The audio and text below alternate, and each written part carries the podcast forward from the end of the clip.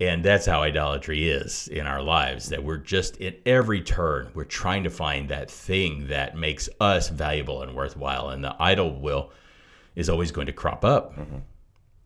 And in Mephibosheth, what we see is this foil to this idolatrous drive that he has nothing, you know, right? That he is that oh, he's not being hyperbolic when he says, "What use do you have for a dead dog like me?" That's well established. Mm-hmm. You know that even even when his Lord needs him the most, he can't get on his own horse to go follow his donkey, right? And and there's something very, I think, powerful and rich and. Um, I've known people that worked um, with say disabled people like at Camp Barnabas and mm-hmm. stuff. Mm-hmm. And and and you know those people have encountered grace in a way that most people never will. They have nothing um, to offer in the world in in in, in worldly terms. Right, but it, and the people who serve them, because they're confronted with doing good for somebody with no hope of any kind of worldly return. Right. Right. And Jesus says, invite the people who can't pay you back. There's something about that that there's that nothing about that makes sense. That there's a choice to be in a totally different economy. Mm-hmm. Welcome everyone to okay. the Faith Recovery Podcast. I'm Kent. And I'm Nathan. And we're seeking to recover faith okay. by recovering the faith. So we're exploring the Bible looking for the faith there. And we're in a series called According to Scripture. And this is maybe 16 or 17 now. Today, we're going to be looking at the story of Mephibosheth. Mephibosheth. As the foil to performance based religion. Mm. Now, let's all practice this name Mephib. Mephib. Osheth. Osheth. Mephibosheth. Okay. I say Mephib. You say Osheth. Osheth. Love it. That's when something bad happens in your life. Stub your toe. Osheth. Mephibosheth. We're starting a new thing here today. David's going to seek out his, the grandson of his enemy and successor not to destroy him, as most would expect, but to restore his inheritance and include him in his family. Hmm. David's relationship nice with Mephibosheth depicts our relationship with Christ, especially as contrasted with the machinations of Saul's steward Ziba. Okay, Ziba. so I kind of remember this story, but I need to be I need a refresher, Nathan. So why don't we yeah. do a refresher? Yeah, I was going to do a whole long backstory. Maybe I won't. Uh, I'm going to do just a backstory without reading the Bible, and you can go back and check. So, this backstory is brought to you by 1 Samuel chapter 10 through the end of the book. Okay, and it's really this this story about Saul rising to kingship, um, being such a humble guy, you know, and that when they are announcing him as a king, he's hiding in the luggage or whatever it was, right? Um, and so it seems like just a salt of the earth kind of fellow, and you know, somebody you'd want to hang out with, right? Um, faithful, faithful son, good guy. And uh, and yet when he's really tested, I think with the weight of authority, then he um, he crumbles and he starts to really overstep, starts to to really disobey God's and at God and, and claiming to do it for God's sake, which is the most dangerous kind really of disobedience, you know, which is why there's this refrain that really, I think, kind of begins in First Samuel, and that is, does the Lord delight in sacrifice as much as in obedience? Right. Mm-hmm. so you get over into Amos and other places to obey is better than sacrifice. Mm-hmm. That there's this this sense that if we are measuring what we've done for God, right, or how useful we are for Him, or whatever, we tend to overreach and we tend to do what is um, we, we we do what they did in the garden, I guess you could say, and we, and we so we try to be as God in our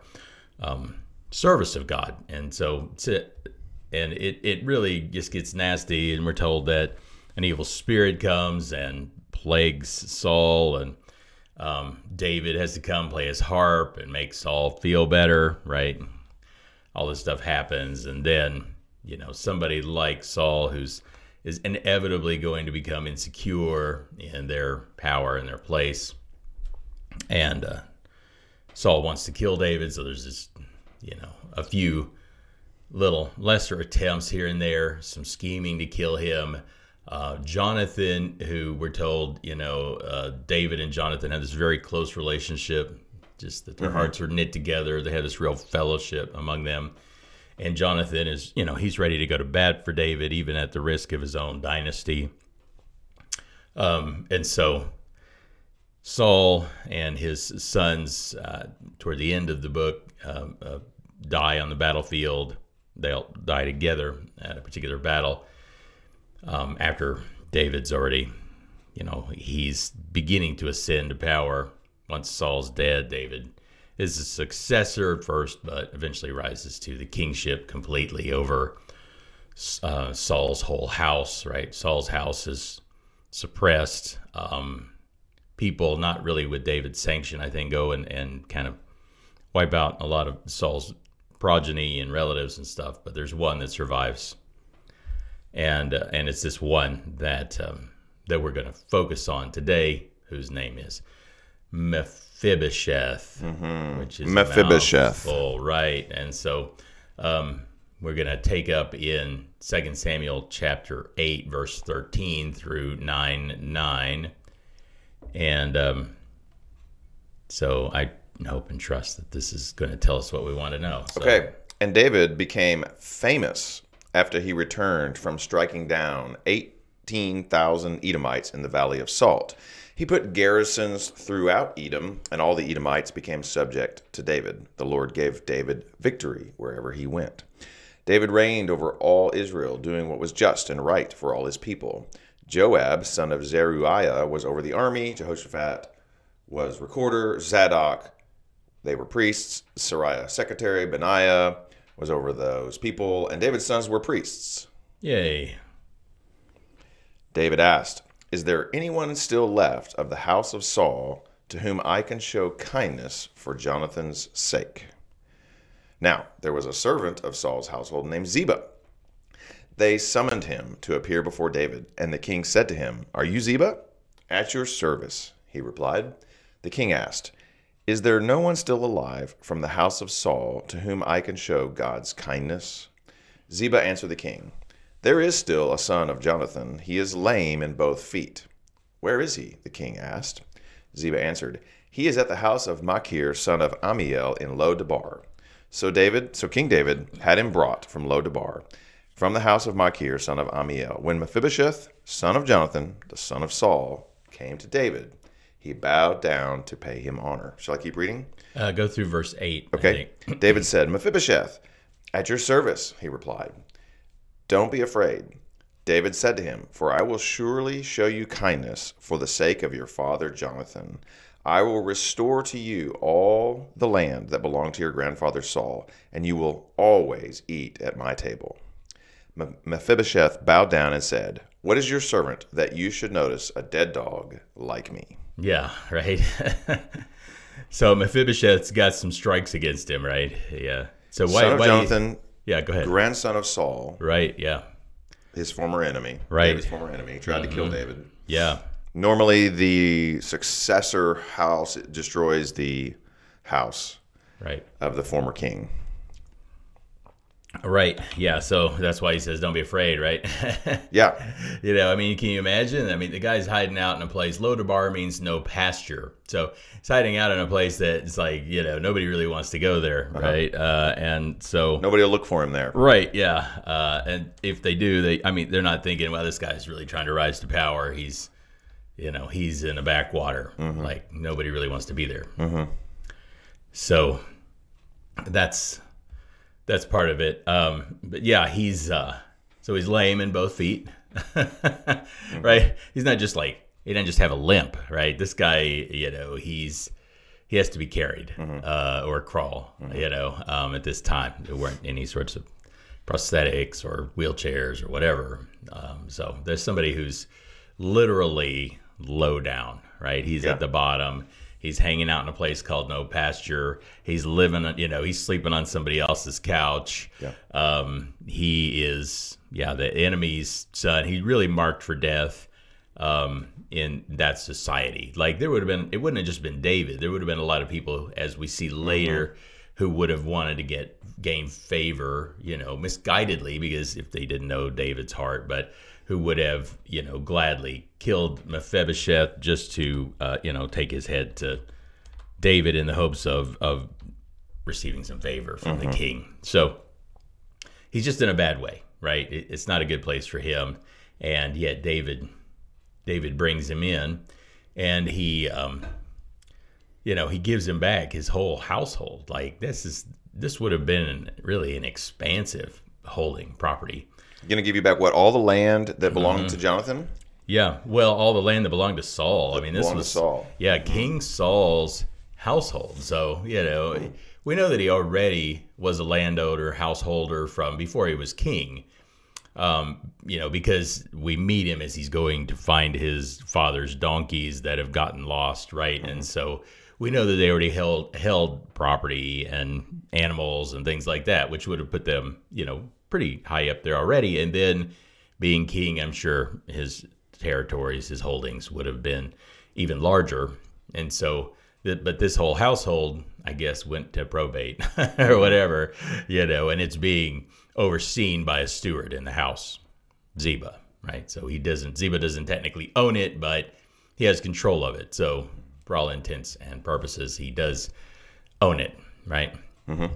And so this this fellow Ziba, if you're telling the story, you know, why does he come up? Does he come up just because this is how events took place?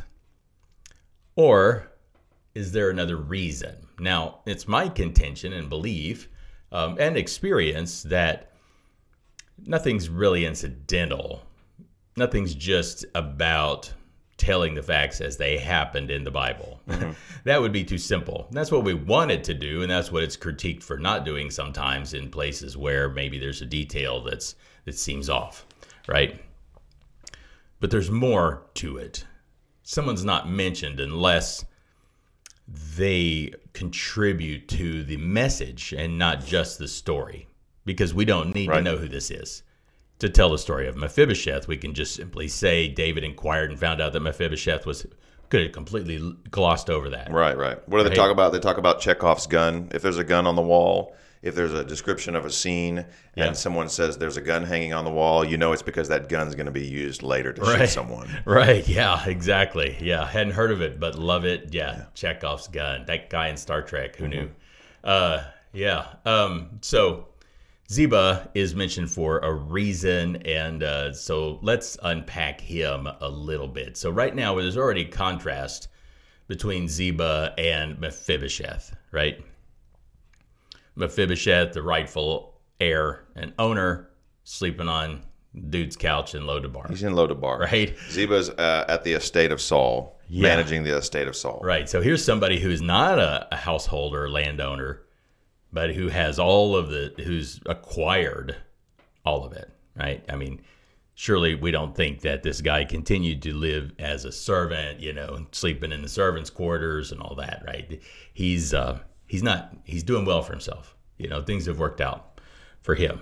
And um, so now uh, there's more to know because we now zoom back in on Ziba um, in verse 9 through 13. All right, then the king summoned Ziba, Saul's steward, and said to him, I have given your master's grandson everything that belonged to Saul and his family. You and your sons and your servants are to farm the land for him and bring in the crops, so that your master's grandson may be provided for. And Mephibosheth, grandson of your master, will always eat at my table. Now, Ziba had 15 sons and 20 servants. Okay, so he's doing well, like you Yeah, said. right. Then Ziba said to the king, Your servant will do whatever my lord the king commands his servant to do. So Mephibosheth ate at David's table like one of the king's sons. Mephibosheth had a young son named Micah, and all the members of Ziba's household were servants of Mephibosheth. And Mephibosheth lived in Jerusalem because he always ate at the king's table. He was lame in both feet. Right. in case you forgot. I think we introduced him. And there's this Mephibosheth guy, he's lame in both feet. And uh, also, did you know Mephibosheth was lame in both feet? Uh, the, again, the, the, the nuance here is so important, right? And Ziba and Mephibosheth, they're they're kind of woven together, right? What do you notice? What do you notice in this? What strikes you here? Oh, um, uh, but the contrast between Ziba Yeah. and Mephibosheth. Yeah, and just Uh, yeah, any well, any Mephibosheth's alone. Ziba's got a large family, Uh huh. uh, if I'm not mistaken. He's just got that one son. Mephibosheth has that one son. Right, one son named Yeah. Micah. Yeah, and uh, well, I mean, it, it's a it's an abrupt about face. Uh-huh, Ziba yeah. suddenly his his family now they they serve Yeah. Mm-hmm. Mephibosheth and Micah. Yeah, right. I mean, you'd think the irony is just is built into it, you know, in the story. It, we're not we're not given the inside track onto how Ziba feels about all this, right? But his fortunes have changed, right? Things have, have flipped for him, and you know, you you can just kind of feel it as he's standing there telling him that, right? And Ziba. But Ziba knows, right? He, he's a smart guy. His response is, of course, yes, yes, as, As you wish. Right, right, yeah. Uh, because he's not stupid. Okay, um, but but notice that you know these details about Ziba. Again, this guy is an ancillary character at best. He could have been completely left out if if there's just a story about how gracious David was to his former enemies or his deceased enemy's um, grandson. Then we could have left him out entirely. Some reason he factors in, okay, and um, and there's a contrast. There's a clear contrast made, and they are so they're pivoting around each other. Ziba and Mephibosheth, their story is intertwined. Okay, we we have to see them together, and one contrast here is that Ziba is somebody who has relative strength and power in that just 15 sons. You know, he's got a legacy, he's got progeny, but he also has a small militia. I mean, you know, 20 servants. This is 35 men that he has command over. Okay, that's not too bad, right? And Mephibosheth had one boy, and he was lame in both feet. You know, this is what we get. This is the contrast, right? Uh, that all Mephibosheth had is this one kid, um, a young son, not even somebody that can actually do the work. He's a dependent, and he's lame in both feet. Uh, Mephibosheth himself, even though all of this is now provided for Mephibosheth, it's superfluous because Mephibosheth is staying in Jerusalem, eating at the king's table. You know, so um, yeah, there's a there's a really kind of a stark contrast. Now we're going to see more of Ziba's personality. Let me give you the parenthetical here, um, and I, it, maybe next time we'll talk about Absalom and his um, rebellion. Okay. Okay. So one of David's adult sons later will rebel against David, um, gather a militia, come into Jerusalem. Rather than participate in a civil war, David will just up and leave. He'll just leave Jerusalem. Absalom will come in and um, move into David's house and take over as king, right? Now, when uh, David comes back into town, right? So Joab's army, really without David's approval, kills off, you know, kills off uh, Absalom, and uh, and so David's he comes back into town, right? And so David is on his way back into Jerusalem. Word has gone out. It's a lot like Jesus' triumphal entry. People actually hear that he's coming and they go they go toward him. They want to be the first to welcome him back. That's smart, right? Just politically smart. And so Ziba hears about it, right?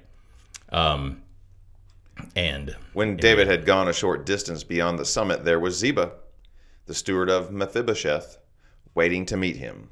He had a string of donkeys saddled and loaded with two hundred loaves of bread, a hundred cakes of raisins, a hundred cakes of figs, and a skin of wine. The king asked Ziba, Why have you brought these? Ziba answered, The donkeys are for the king's household to ride on, the bread and fruit are for the men to eat, and the wine is to refresh those who become exhausted in the wilderness. Then the king the king then asked, Where is your master's grandson? Ziba said to him, He is staying in Jerusalem because he thinks, Today the Israelites will restore to me my grandfather's kingdom. yes, oh, this is when David's actually leaving. So we're, we'll get to when he comes back in a minute. Okay. This is when he's actually leaving Jerusalem. Ziba goes out, takes him supplies. Uh huh, okay. Then the king said to Ziba, All that belonged to Mephibosheth is now yours. I humbly bow. Oh, Ziba so said, humble? May I find favor in your eyes, my lord the king. yes, yes. So Ziba tricks David into thinking that Mephibosheth is is uh, conspiring with Absalom to Yes. re, to gain power. Right. Yeah. He's that he's betraying him, but he but he doesn't just come out and say, "David, Mephibosheth, he's trying to betray you." I mean, he comes with all of this stuff, mm-hmm. right? Uh, you know, he's he sees his moment, mm-hmm. and and he and and he says, "May I find favor in your eyes, my lord." Mm-hmm. So this is what he wants. This is what he doesn't have, right? He's just this ancillary character. He's just somebody that's supposed to do what he's told and all this, but he's he's got ambition, mm-hmm. right? He's got high hopes. And he's doing all the right things. And uh, one thing you really need to do, though, if you if you want to do all the right things, is you got to make the other guy look bad. Right. right. Again, Ziba. Nothing happens that Ziba does that where he's not contrasted with Mephibosheth. Right. Ziba, you're here. You're here at my low point. You're bringing me provisions. You're wishing me well. Right. Where's Mephibosheth? Right. And uh, and so there's this contrast Ziba is there. He's, you know, he's that person with the social grace. You know, um, man, I just wish I was that guy. You know, those people, man, they just always think of the right thing. They bring. I'm, not I'm saying those people are bad, but I'm saying he has a skill that mm-hmm. that will take you far, mm-hmm. right? And Mephibosheth apparently uh, missed his moment.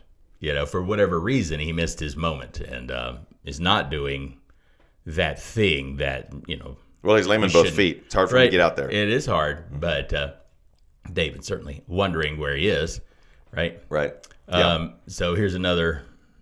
Let's see. This is uh, 2 Samuel 19, 15 through um, 18. This is when he comes. So back, David's right? now returning. So right. Joab, David's uh, commander, has killed Absalom. Right. Now David's returning to Jerusalem. Mm-hmm. Then the king returned and went as far as the Jordan. Now the men of Judah had come to Gilgal to go out and meet the king and bring him across the Jordan. Shimei, son of Gera, Benjaminite, hurried down with the men of Judah to meet King David. With him were a thousand Benjamites, along with Ziba, the steward of Saul's household, mm-hmm. and his mm-hmm. fifteen sons and twenty servants. They rushed to the Jordan where the king was. They crossed at the ford to take the king's household over and to do whatever he wished. When Shimei, son of Gera, crossed the Jordan, he fell prostrate before the king and said to him, May my lord not hold me guilty. Do not remember how your servant did wrong on the day my lord the king left Jerusalem. Yeah. May the king put it out of his mind. For I, your servant, know that I have sinned. But today I have come here as the first from the tribes of Joseph to come down and meet my lord the king.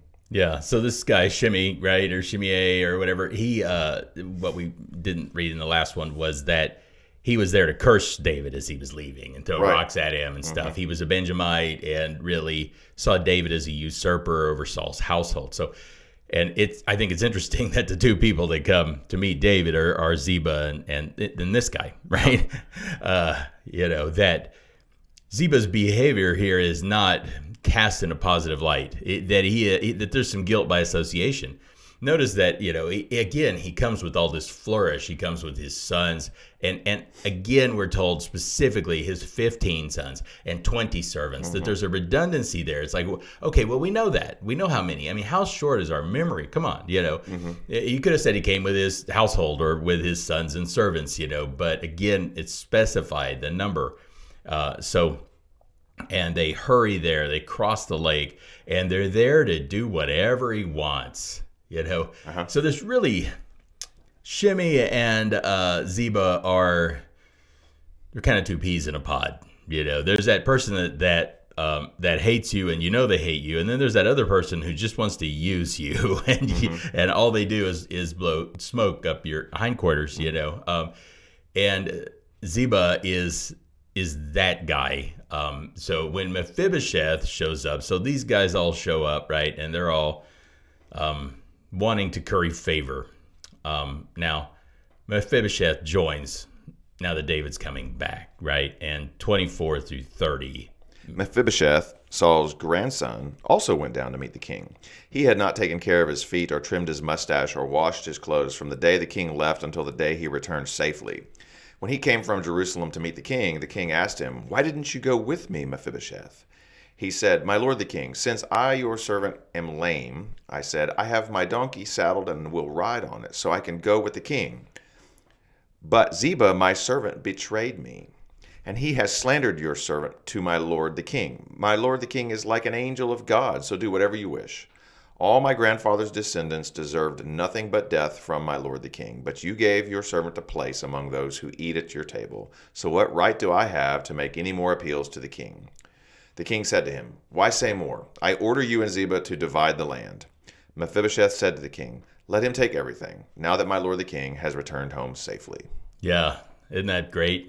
It's very much like uh, when Jacob and, and Esau meet up, and, and Jacob says, Hey, hey, keep it. Yeah. God has been gracious to me, and I have all I need. Uh huh. And there really is. I mean, the whole time it was superfluous. Like he didn't need his estate back.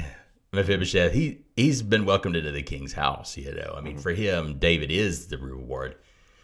Um, and so there's uh, and I and I think he really, I think he really means this. And this is the difference. I think you know, Ziba, all Ziba is trying to do is to gain favor so that he can get the stuff, right? Uh, hit- for his betrayal, everything. And David's certainly not right now in a mood to punish anyone, you know. So he just says, "Look, let's just end this." There's obviously a tug of war between you and Ziba, and I've caused it. Just split it. Let's be done with it. I think is his approach. Just as he doesn't retaliate against Shimei for cursing him and all that, because it's just a time of victory. David's on a high. He doesn't want to have any sort of division, so he's just like, just split it. Let's just be done with it. You guys, you know, aren't going to get along. Right. So, but Mephibosheth, his approach is that there's there's genuine mourning. I mean, you can't you can't be like, oh, David's coming back. Let me grow out my mustache, mm-hmm. right? Mm-hmm. That, that, but but in private, that there's this grieving that Mephibosheth that is evident on him. Yeah. You know that there's a, a genuineness there that Ziba could never pull off. You know, all he can do is, you know, gather everybody and let's go and make some gesture. But it's but it's a gesture, and that's all it is. Mm-hmm. You know, it's superficial. But with Mephibosheth, it's it's something that was private and clear and genuine. And I think he's he's serious about it. He's like, look, this guy wants to stab me in the back for this land. Just let him have it. You know, um, who needs it? So there's, there's a real difference there, right, between their in their aspirations, in their approach, and just who they are. Okay, and so there's this real distinction. Now, why do I make such a deal of all of this? Um, well, I'll ask you first. Uh, What is the deal, Nathan? yeah, right. Well, let me ask you Why first. are we talking about these guys? Right. Where do you where do you see Jesus in this in this story? Do you see him anywhere in this? This is your unprepared moment. You can just you know have a long, long, awkward Hmm. pause here. But yeah, what do you think? Well,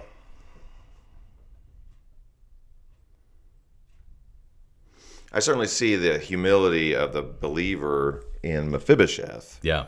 You know, who am I? You know, I'm uh, to deserve any of this. My uh, my father's household all deserve death, and you've brought me in. Yeah. And so, you know, there's the humility of, of the believer in that. Yeah. Yeah. I mean, Mephibosheth is literally fallen, right? And broken, literally fallen and broken physically. Um, and that that fall and that breaking was largely the result of an ancestor, an, a hostility, an enmity that this um, that there was between this ancestor and the sovereign. Okay, um, and and so you know the deck stacked against him that anything that David would do for Mephibosheth would have to entirely be David's doing, right? Mephibosheth couldn't come up and say, "Hey, you know, I've got all this land. I'm thinking you should probably give it back." Yikes, right? That would not be smart.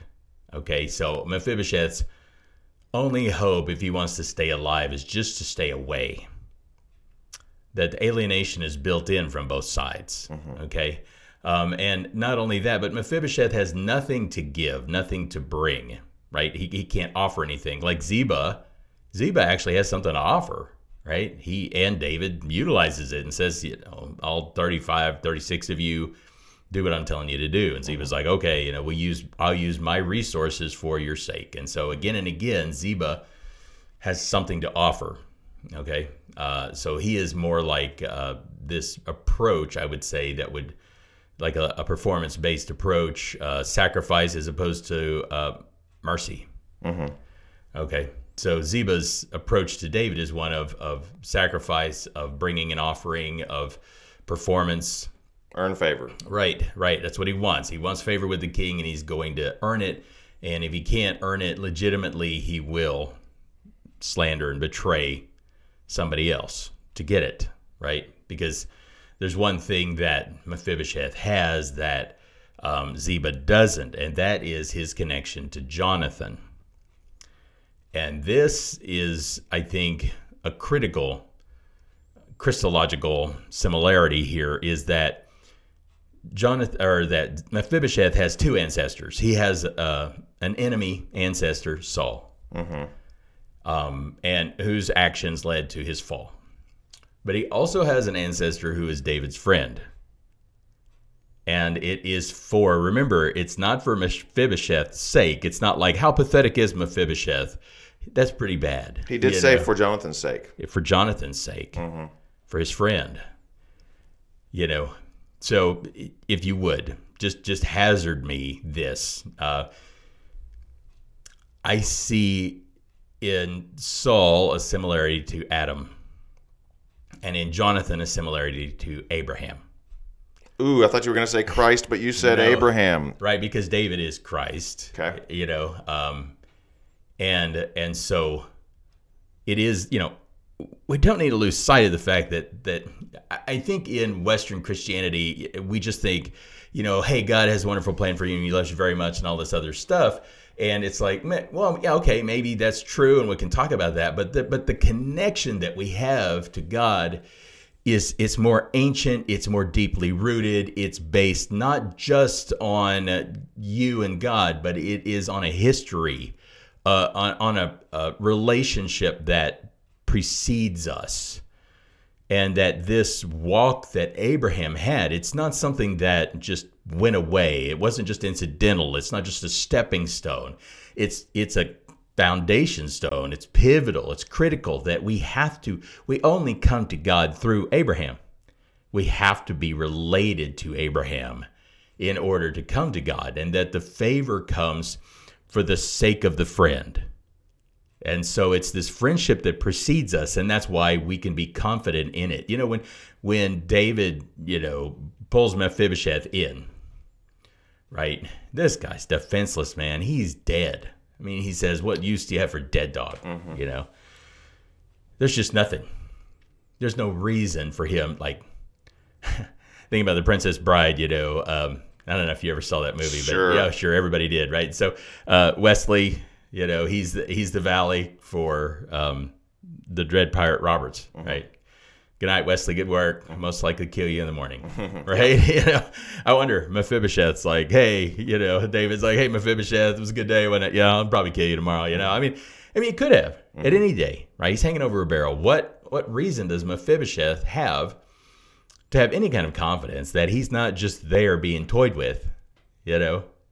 Um, but I think that it was this this relationship that he had with Jonathan that cemented and secured Mephibosheth's place there. And so I, I just think that's that's important. Like Mephibosheth's strike against him was his ancestor, but also the thing arguing in his favor was another ancestor. Mm-hmm. Mm-hmm. So I, I see that to me that's the that's the significance, that's the Christology there. That here we come, nothing to offer, right? But there is this warm regard, this longing and this desire that's initiated from the top, right? And that it's not just about justice because that would have been I don't know what justice even in that case would have been. Maybe it would have been to execute Mephibosheth, but uh, at least in their sensibilities. But but let's just say justice was to restore his household, so he could have right. And what would have been the what would have made the most sense, right, for him to move into his own house? But But You know. instead, he's brought into David's house and eats at his own table. Right. I mean, it would have been problematic because here's a here's this cripple with no voice and no capacity to defend himself, uh, dependent on these 36 dudes who would rather see him dead. Right. That it probably would have been an issue if he'd moved into the house. Um, but yeah, he and and I think that maybe a lot of times what we want out of redemption is that God would say, "Hey, you're forgiven. Come on back and move into your own house." You know, I'll call if I need you, but you know, we we really when we think of justification, we think of kind of a not guilty verdict, and then everybody kind of high fives and goes home. You know, but in this case, there's this call to move in. Mm-hmm. You know, this this invitation to join Not just the household. not just acquitted, but uh, adopted into the family. Exactly. Yeah. So it's a big deal. I mean, you can't. Can you imagine just these unguarded moments of the family sitting around the table? Like, there's just nothing more intimate mm-hmm. than that. Who who would have been around that table? You know, it's not like there's just this anybody and everybody. Mm-hmm. Just his sons. It's his inner circle. Right, mm-hmm. right. Uh, you know, David, his sons, and this crippled dude, you know? And it's like, what's he doing here? It's just like, what's your brother? You know? Yeah, he's Jonathan's son. right. You know, that's what that's that's that's who he is. He's Jonathan's son. He is. That's what really um, determines his place at the table. That's your point. Exactly. It is. And what, you know, because he's Jonathan's son, he's David's son. Right. And that's that multi layered adoption that we see at Paul unpacking that we are sons of God because we're sons of Abraham. You know, that there's this grace that reaches down through this friendship that was really forged, you know, by by God. Uh, God started it all, right? And and developed this friendship. But it's for that friendship that we are now adopted. And so in Mephibosheth, what we see is this multi-layered adoption with David as being the figure and the type for his descendant, who's his ancestors we talked about last time, you know, the, the one from whom he springs and in whose image he is, right? Um, and so, uh, but I want to read uh, Deuteronomy because I think there's something a little bit deeper, a message just a little bit deeper to, to grab here. In Deuteronomy 27 15, um, Cursed, cursed is anyone who makes an idol, a thing detestable to the Lord, the work of skilled hands, and sets it up in secret. Then all the people say, then all the people shall say, Amen. Amen. Doggone it. Cursed. Cursed. Shall I keep reading? We need to curse more. No, um, no, we don't need to curse. Like you know, we curse enough plenty. cursing. We curse plenty um, in terms of yeah profanity. But anyway, yeah. So there's this curse, right? And and what this idol is is cursed, and the reason it's cursed, uh, or at least one of the reasons, is because it's the work of skilled hands. Um, I, I would submit that we have this tendency to create idols, and the idols are idols because we've created them. we want to worship something we made, uh, something that it was hard for us to make. Uh, there's an image that we have. Maybe it's an image of ourself. Maybe it's an image of um, the way the world should be, right? Um, and for the ancients, you know, and, and I think there's our tendency is to is to make that into a physical, say a sculpture or whatever that we're going to worship, uh, that we want to put all this energy and effort in. Maybe it's this drive to produce great architecture or whatever that is a part of our worship experience, right? But idolatry is a is a function really of self worship. I think that that at its root, at its heart, is a worship of humankind, our potential, our accomplishments, and that's what we really want. That is the idol behind all idols. Okay, all idols are just manifestations of that aspiration that we have for self worship. Okay, so you know if we put say a performer, an actor, or somebody up on the pedestal, right? They they have qualities that we admire, that we aspire to. Um, and so there's there's a degree of, of self congratulation, of at least hope to become something laudable, praiseworthy among the human society. Okay, that's the idol. I'm saying that because um, because of the meaning of these two guys' names. Remember, I'm saying that Mephibosheth and um, Ziba occur in contrast to one another. Okay. Now, the name Ziba uh, means statue. So it you know it's a depiction of something carved out. Now, if you're a Jewish parent, do you name your kid statue? you know, uh, here's somebody who is he's carving out himself. Mm-hmm. Yeah, and it's working okay. Works okay, and it does. You know, there are people out there, self-help people, right? Uh, performance enhancement, people who focus on productivity and performance, and they can show you all their successes and stuff. It works. That's how the world works. That's how the world works, right? But it also will make you a poisonous influence because you can't both become everything that you aspire to be and treat other people well hmm. in every case. Yeah. Mm-hmm. I mean, just by virtue of being so aware of how you're coming across, you're already inauthentic, you know? Mm-hmm. And so while Ziba had mastered this, and and benefited from it ultimately in the end he, he kind of wins right um, so it works but ziba's approach kind of points to ziba right whereas with mephibosheth you see david's kindness david's grace mm-hmm. um, and to me that that seems more worthwhile but the name Mephibosheth is is really long, right? It's hard to say, but it the reason for that is it's basically a, a sentence. Mm, okay. yeah, and and it means exterminating the idol hmm. is what Mephibosheth means. Hmm.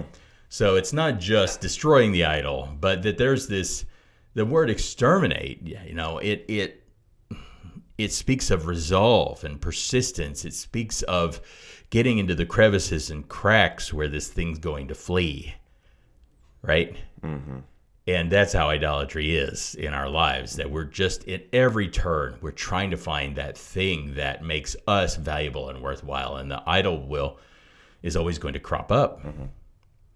And in Mephibosheth, what we see is this foil to this idolatrous drive that he has nothing, you know, Right. that he is, that oh, he's not being hyperbolic when he says, What use do you have for a dead dog like me? That's well established, mm-hmm. you know, that even, even when his Lord needs him the most, he can't get on his own horse to go follow his donkey, right? And, and there's something very, I think, powerful and rich. And um, I've known people that worked um, with, say, disabled people, like at Camp Barnabas and stuff, and and and you know those people have encountered grace in a way that most people never will.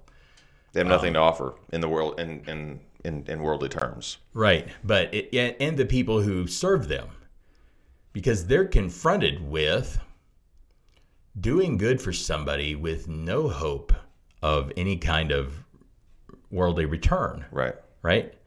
And Jesus says, invite the people who can't pay you back. There's something about that that there's that nothing about that makes sense. That this is a choice to be in a totally different economy. Mm-hmm. And so Ziba represents one economy, and it works. Again, it it's it would be foolish for me to say, "Hey, that way doesn't work." It works. That's why it's so alluring. Mm-hmm. You know, we see people succeeding at it. We we want what they have. Um, but there are some people for whom that would never happen, right? Um, and those people, I think, have um, a clearer sense of this other economy. That there, that God's there must economy be of right, grace. Really, there must be intrinsic value. There must be um, love and kindness that that flows from within the giver and not the receiver. Um, and so that is the case in this in this story, and that it's rooted really in this relationship that goes back there. You know, um, so uh, I just I so I'm going to give the antithesis real quick. So you know, while David's being all kind back in 2 Samuel nine to Mephibosheth, he decides to be kind to another person uh, for the sake of his ancestor, right? So it's a very similar thing. Okay, um, in 2 Samuel 10.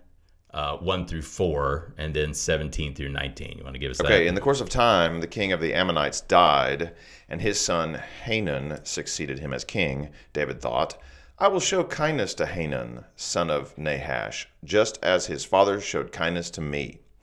So David sent a delegation to express his sympathy to Hanun concerning his father. When David's men came to the land of the Ammonites, the Ammonite commanders said to Hanun their lord, Do you think David is honoring your father by sending envoys to you to express sympathy? Hasn't David sent them to you only to explore the city and spy it out and overthrow it? So Hanun seized David's envoys, shaved off half of each man's beard, cut off their garments at the buttocks, and sent them away. Yeah. So here's an offer of grace, right? And how is it received?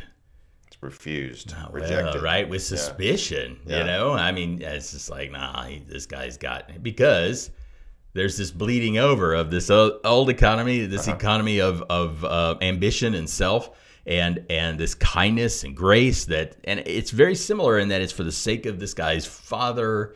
You know, his his instinct, his drive, this offer is almost identical to the one toward Mephibosheth. Uh-huh. I guess I want to bring this up because these are here for a reason, and, I think one of the reasons is you can receive grace as Mephibosheth, or you can receive it like Hanun, right? And so um, which is the say, rest of the it. story in 10, 17 through 19. When David was told of this, he gathered all Israel, crossed the Jordan, and went to Helam. The Arameans formed their battle lines to meet David and fought against him. But they fled before Israel, and David killed 700 of their charioteers and 40,000 of their foot soldiers. He also struck down Shobak, the commander of their army, and he died there. When all the kings who were vassals of Hadadezer saw that they had been routed by Israel, they made peace with the Israelites and became subject to them. So the Arameans were afraid to help the Ammonites anymore. Yeah. So the Ammonites were actually the enemies, uh, and you know he goes out against them too. But you know even the people that helped his enemies, right, got overthrown. So you know David goes out and and he he destroys this the Ammonites, um, and then he even wipes out the people that are helping the Ammonites. You know, so um, this is a pretty pretty serious uh, retribution that happens. But all that to say is, is I, I don't want to preach this gospel of grace without the other side. you know, here's the thing: is grace is extended if it is uh, snubbed or refused, and it is. You know, everybody's a recipient of grace. God, the fact that we have a breath or whatever, right? That's God's grace. Um, but what is it if you, if you turn and you, you know, you reciprocate good with evil? Um, if you are hostile toward the one who's being kind to you out of your own suspicions, right? Um, and so that's the that's the warning that yeah, there's an offer of grace on the table, uh, and you don't have to take it, you know. But um, I, I think you know just as we see the way that, the way that these people responded to David's kindness, and, and not just with refusal, but with insult. You know that that there is a, a justice, I think, to, in David's response. Um, and I, I think that should probably be a, a warning to us as well. So I know that may be a down note to start on to end on, but I just maybe that's just the way you, you present a good gospel presentation, right? You know, David is the type for Christ, and he is inviting us if we'll have that, you know, that faith. Um, but we can also be suspicious of him and, you know, uh, throw his his kindness back in his face, and um, that's probably not a good idea. And it, and it usually it expresses itself. This ex, this suspicion expresses this. It's really just a, a, a an insistence on continuing to live on the world's terms. Yeah. on our own terms. Right, not to be vulnerable, really. I mean, I think that was their concern. Hanun's concern is is just vulnerability. Here's somebody who's reaching out, you know, forging this this bond, and and the but it requires just just the least little vulnerability, and um, Trust. he won't do it. Yeah. So there you go. Thanks everyone for listening today. If you got questions, you can email us at discussion at recoverfaith.org. We will see you next time.